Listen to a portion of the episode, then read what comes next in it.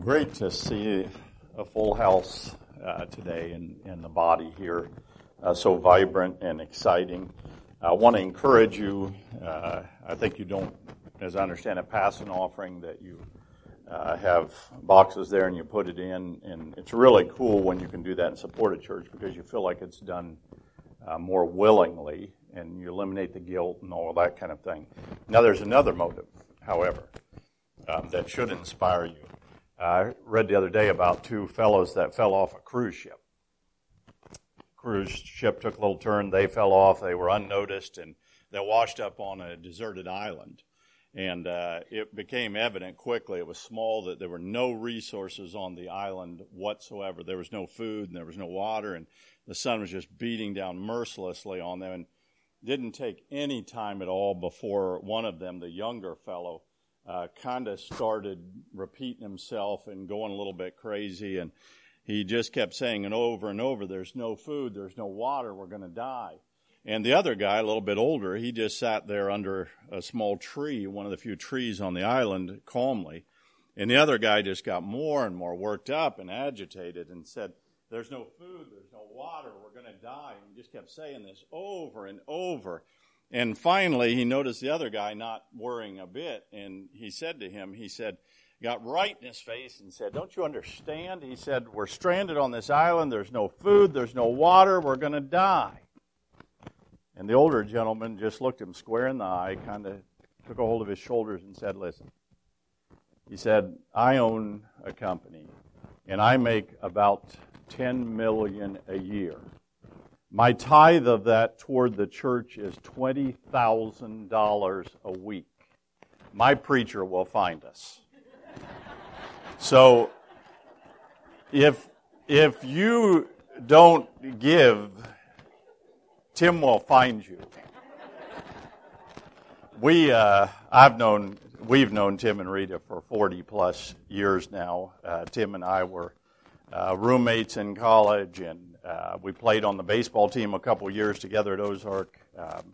We had ministries for a decade or so that were only about 5 miles apart. I was over in DeKalb, Missouri, for 15 years.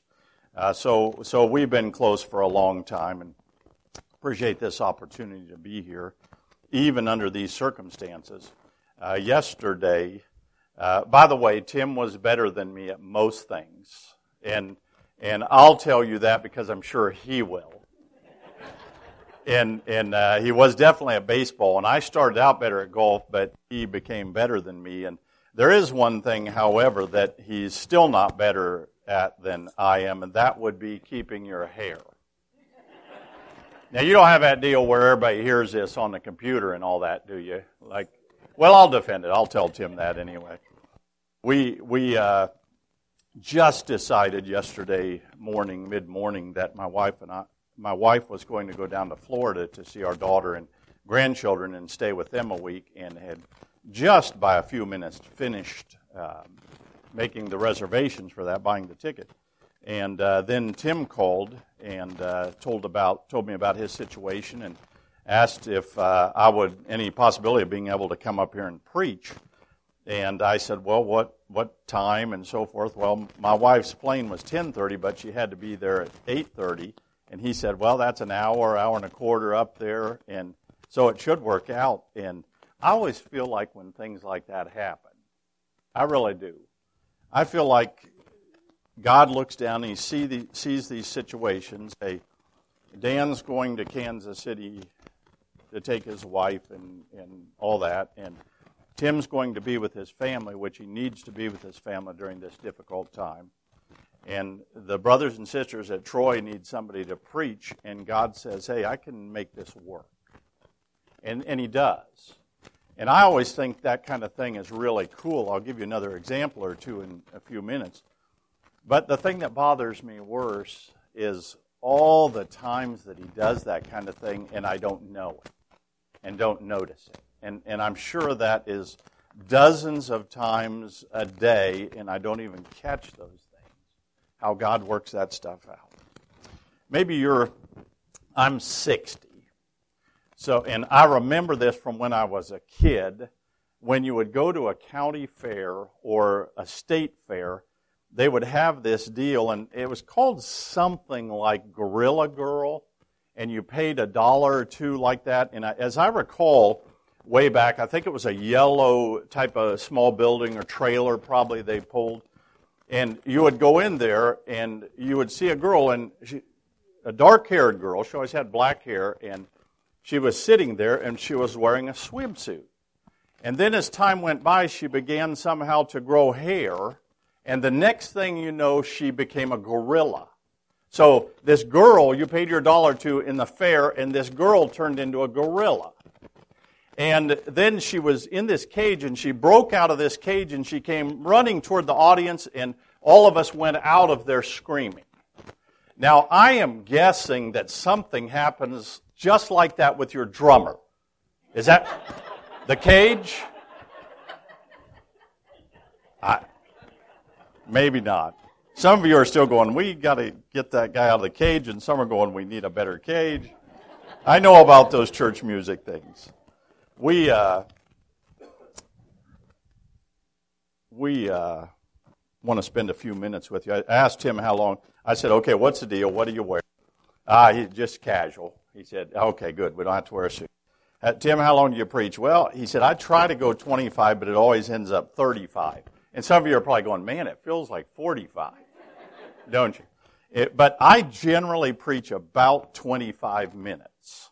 So if it goes much longer than that or is different than that, I apologize, but that's just, when you do it so long, it seems like no matter how much material you have or don't have, it ends up being the same amount. And the way that works is if you have too much material and you still want it to be 25 minutes, you just talk faster. Makes sense, right? But the problem with that is that you guys have to listen faster. But you have two ears, and I just have one mouth. So it ought to work, right? We're going to talk about making a difference in God's plan, and I really love the short verse in Jude 22. And this is not New International Version, which I generally preach out of, and many of you, I'm sure, use. But Jude 22 simply says, "Have compassion." Making a difference. I think he means that when we as Christians, we as God's people, have and show compassion toward people, love, concern, practical help, then that makes a difference. And I assume he's saying that makes a difference on behalf of God. I think that's what he means. Turn with me, if you would, and we'll read that in a moment, to John chapter 6 and verse 1. And I want to spend a few minutes looking at maybe a little different angle, maybe not so much, a very, very familiar story in making a difference. Now, I would contend it's getting harder and harder for us to make a difference in our culture, and that's because we're a lot being muzzled by our culture. Lots of forces in our culture, and probably ultimately Satan is behind that. They want to blame and denigrate God. They want to marginalize Christianity. It's okay for us to do it, to have it, to be it, as long as we keep it to ourselves and keep our mouths shut.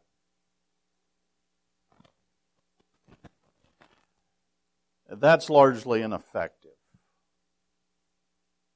But we do have to figure out other ways, maybe better ways, of making a difference. John chapter 6 begins this way, and this is in all the Gospels. It's one of the few accounts, occurrences, certainly miracles that Jesus performed that's in all four of the Gospels. But this account is just a little bit different, is why I chose the John one. Sometime after this, Jesus crossed to the far shore of the Sea of Galilee, and a great crowd of people followed him because they saw the miraculous signs that he had performed on the sick. When Jesus went up on a mountainside, and he sat down with his disciples, the Jewish Passover feast was near. When Jesus looked and saw a great crowd coming toward him, he said to Philip, "Now where can we buy bread for these people to eat?" Well, he asked this only to test him because he already had in mind what he was going to do. And Philip said, 8 months' wages. If one of us on average worked for 8 months, we wouldn't earn enough to buy enough bread for each person here to even have one bite. Well, another of his disciples, Andrew, Simon Peter's brother, spoke up. "Right here's a boy with 5 small barley loaves and 2 small fish. But how far will they go among so many?" That's kind of the phrase, that question that I want us to look at this morning. How far will they go among so many? If I'd had more time, I would have brought this as I think it'd be a better illustration. Most commentators and biblical scholars think that these 5 loaves were probably more comparable to what we would call a Ritz cracker or something like that, about that size. But they would be more like a biscuit or something like that didn't rise very good. It was just flat and hard like that. But that's what they were used to. And I would use for the illustrations of the fish a couple of sardines, but they were likely dry. And this was a very common, usual type of meal back then. It wouldn't be a lot unlike sending our child to school or wherever with a peanut butter and jelly sandwich and some chips in a bag. It'd be just like that. Only that's what they had back then, and that's what this little boy had that day. So somehow Andrew finds this and offers this up, and he says, "We have this, but how far will this little boy's lunch go among so many?" Now, the last part of that, when he says, among so many, he's really saying, and he's looking at all these people, and he said, the need is so great. I'm from down in the southeast corner of Kansas, the town of Pittsburgh, and Pittsburgh's about 20,000 people. And they have a good Division II program. Northwest up at Maryville is kind of their arch rival. And most generally has had the better of Pittsburgh for about 20 years now. But football's king down there. They have one of the nicest stadiums in Division II, NCAA Division II. And if you go and stand in the middle of that field and look around you on a good game day, for instance, when they're playing Northwest, a big game, that will hold about 10,000 people. Now, if I go and stand in the middle of that field and do a complete 360 and look at that crowd, I'm going, this is unbelievable. That's half the population of the town of Pittsburgh comes out and fills that stadium for a big football game. Now, Scripture records that there were about 5,000 men. Most of the, again, biblical scholars and so forth would estimate that there's somewhere between 10 and 15,000 people there, counting the ladies and the kids. So when I stand there in Pittsburgh and say this and use that illustration, they can understand that. They can say, hey, there's more people there that need something to eat than this whole football stadium full of people. And he's got 5 crackers and 2 sardines. The need is so great. Now, the point that Jesus really wants them to get, not as much the 10,000 as the 12, is the same truth, but different scenario. He wants them to get that the need is so incredibly great that only a miracle from God is going to meet it. Now, Jesus did 3 things that day. It says he taught them. He taught the people many things.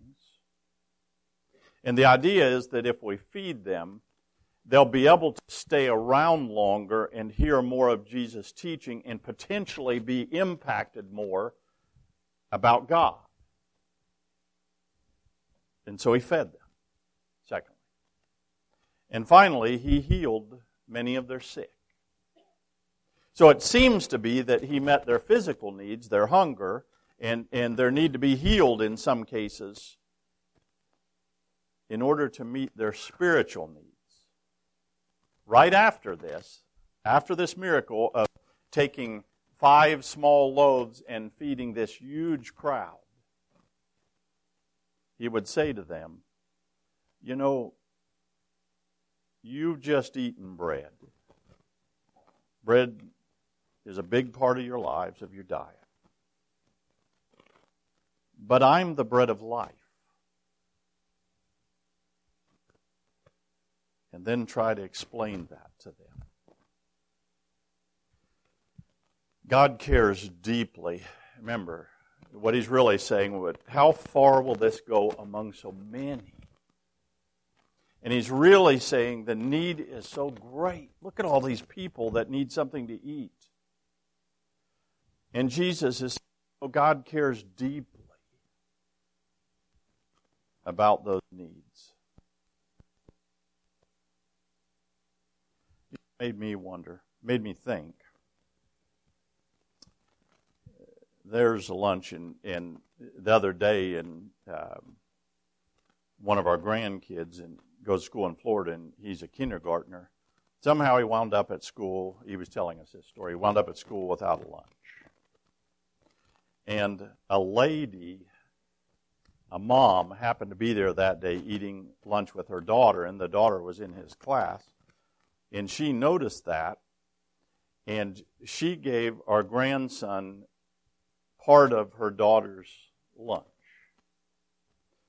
Now, I don't know how the daughter took that, but we were really impressed with that a mom would do that and volunteer part of a lunch she likely had made or whatever to give to a stranger, to a child she didn't even know, just so his needs could be met. I wonder, what could we do, and this is just one thing.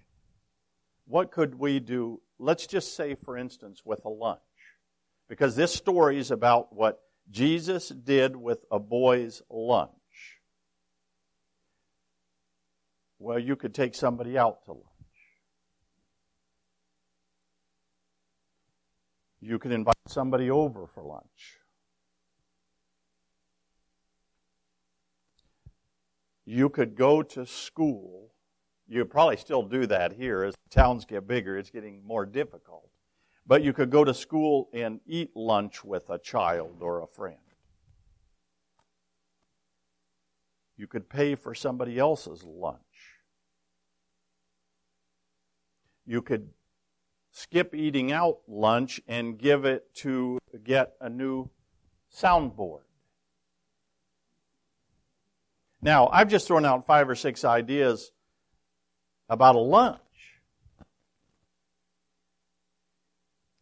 Imagine what we could do with our car, with our money, with our house, with our time, if we just said to God, to Jesus, to the elders, hey, we've got this. How could God use this?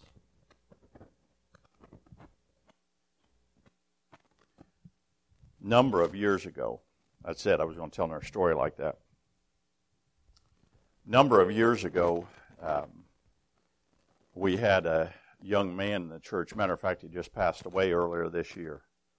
And he was a student at Boston College at the time and was doing cross-country there. And he had an unknown condition. He was about 20 in his head, and it was... They called it an AVM, a really strange conglomeration of blood vessels. And somehow in this deal they were prone to leak, and he would, every year or two have a brain bleed and strokes. And when he started having these, he just gradually got a little bit worse every time. And there were close calls with his heart stopping and all kind of different things, and times when Eric wouldn't wake up for a while and different things like that. Just from a physical standpoint, really, really sad. But when it became apparent, and when he first started coming to church, he could walk pretty normally. And then as things got worse, he used a cane and then a walker. And then it became apparent he could only use a scooter around, not only the church, but other places. But they needed a van to put the scooter in and so forth, things like that, a special van. And these things were half again or higher than, or double the cost of a new, or of a regularly equipped van. And they came into my office one time, were telling me this story. They weren't asking for anything. They were just saying, hey, we've got to find one of these things. It's the only way we can transport Eric and get him places and get him to church and so forth. And we just haven't found anything that we can afford, but we've got to do this. I kid you not, 2 days later, a gentleman came into my office and church, and he didn't know these other people, but he his father, they had bought him a brand new one, and his father was hardly able to use it before he passed away. And he said, Dan, and this was very much a late model Toyota that had been converted and so forth. And he said, Dan, if you hear of anybody that needs something like this, I would just like to give it to them. And my jaw just dropped. I've never been asked about one in 30-some years of ministry. I've certainly never been handed the keys to give to somebody else in 30-some years of ministry. And that's what I say. When those happen, occasionally, I notice, hey, God, you're doing something that's pretty incredible. That goes way beyond coincidence, doesn't it? I mean, that's providence, not coincidence. There's no way around that. How far will they go among so many? When he says, we talked about among so many, when he says, how far will they go? He really means, Andrew really means, well, we don't have much to work with. We've got this little lunch, just a few things that a boy would eat for his lunch. We really don't have much to work with here. They certainly didn't have the money to do it. It's already pointed out in Scripture. And so our human inclination is to say that's not possible. That's not going to happen. We had a little lady that came to know Christ late in her life, and in February of 2008, I was beginning a 6-month sabbatical, and just a day or two after that began, Evelyn woke up, and she was just absolutely blind in both eyes. And they were hopeful for a while that she might get some of that back in one eye or a little bit in both or something like that, but it never did return. About a year before that, we had begun a 4-year and 2-month program for and many people as would in the church to read through the Bible, and basically a book a month, but sometimes if they're shorter, a little bit more than that. And Evelyn was a new Christian, and she was all excited about that.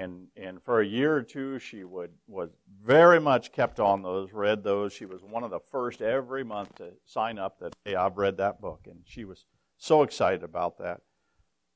And then she became totally blind. In a group of people in the church got together and made a schedule and took turns, and every day or two, one of them would go over and read to her that book of the Bible until 2 or 3 years down the road she read every single word of God's Word. Well, how far will it go? We don't have much to work with here. God doesn't need much to work with. He needs us to give what we have, to give what we can. One of my favorite stories of my life happened before I was born, and for a long, long time, I didn't like some of the effects of it. My name is Daniel Lewis, and I never did like that name Lewis, and fortunately, like I intended, not very many people found out that that was my middle name. Just absolutely did not care for it, and years later, I would ask my mom and dad, I said, "Now, why'd you name me that? There's nobody else in the family named Lewis. I don't know where that came from. It's not a popular name of kids my time," and so forth and all that. And Mom said it happened like this. When my dad was going to Ohio State University to help put him through school, she worked in a little corner drugstore.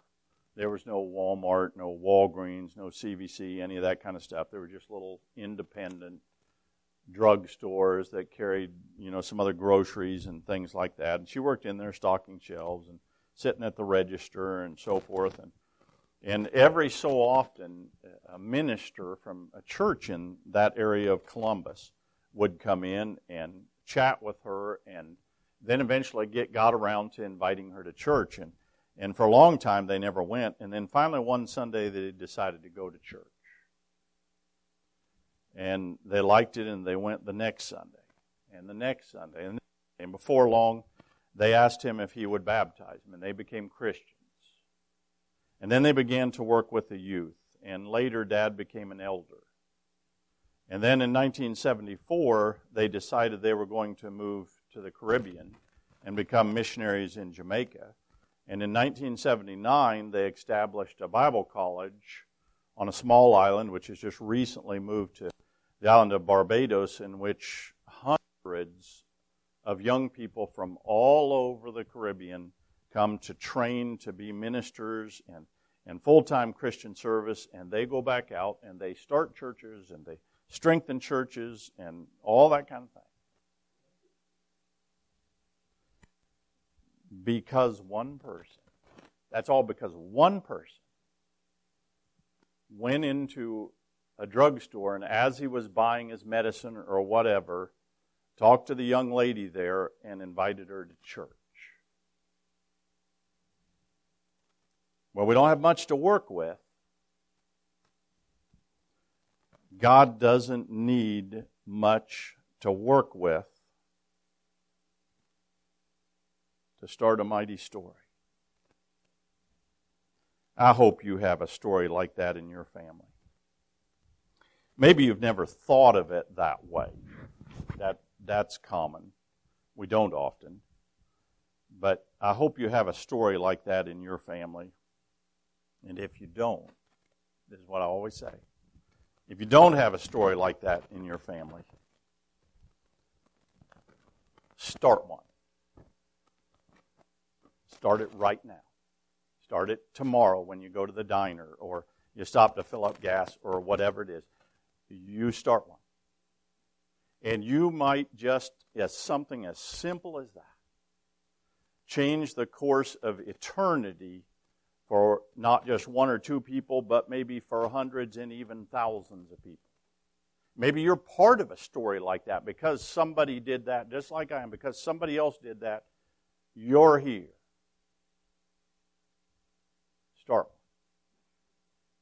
God doesn't need much to work with.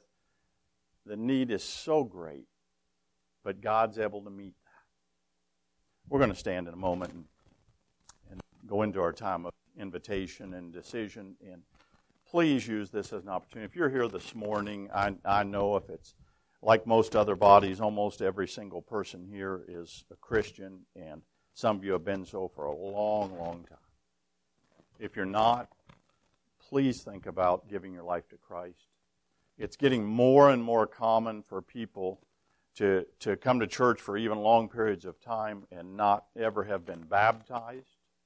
If you've never been baptized, please do that. God wants you to do that. It's the easiest thing in the world to do, but it's profound. Otherwise, think about this message, what you can do for the kingdom. Even though you may not think you have that much, God can do great things.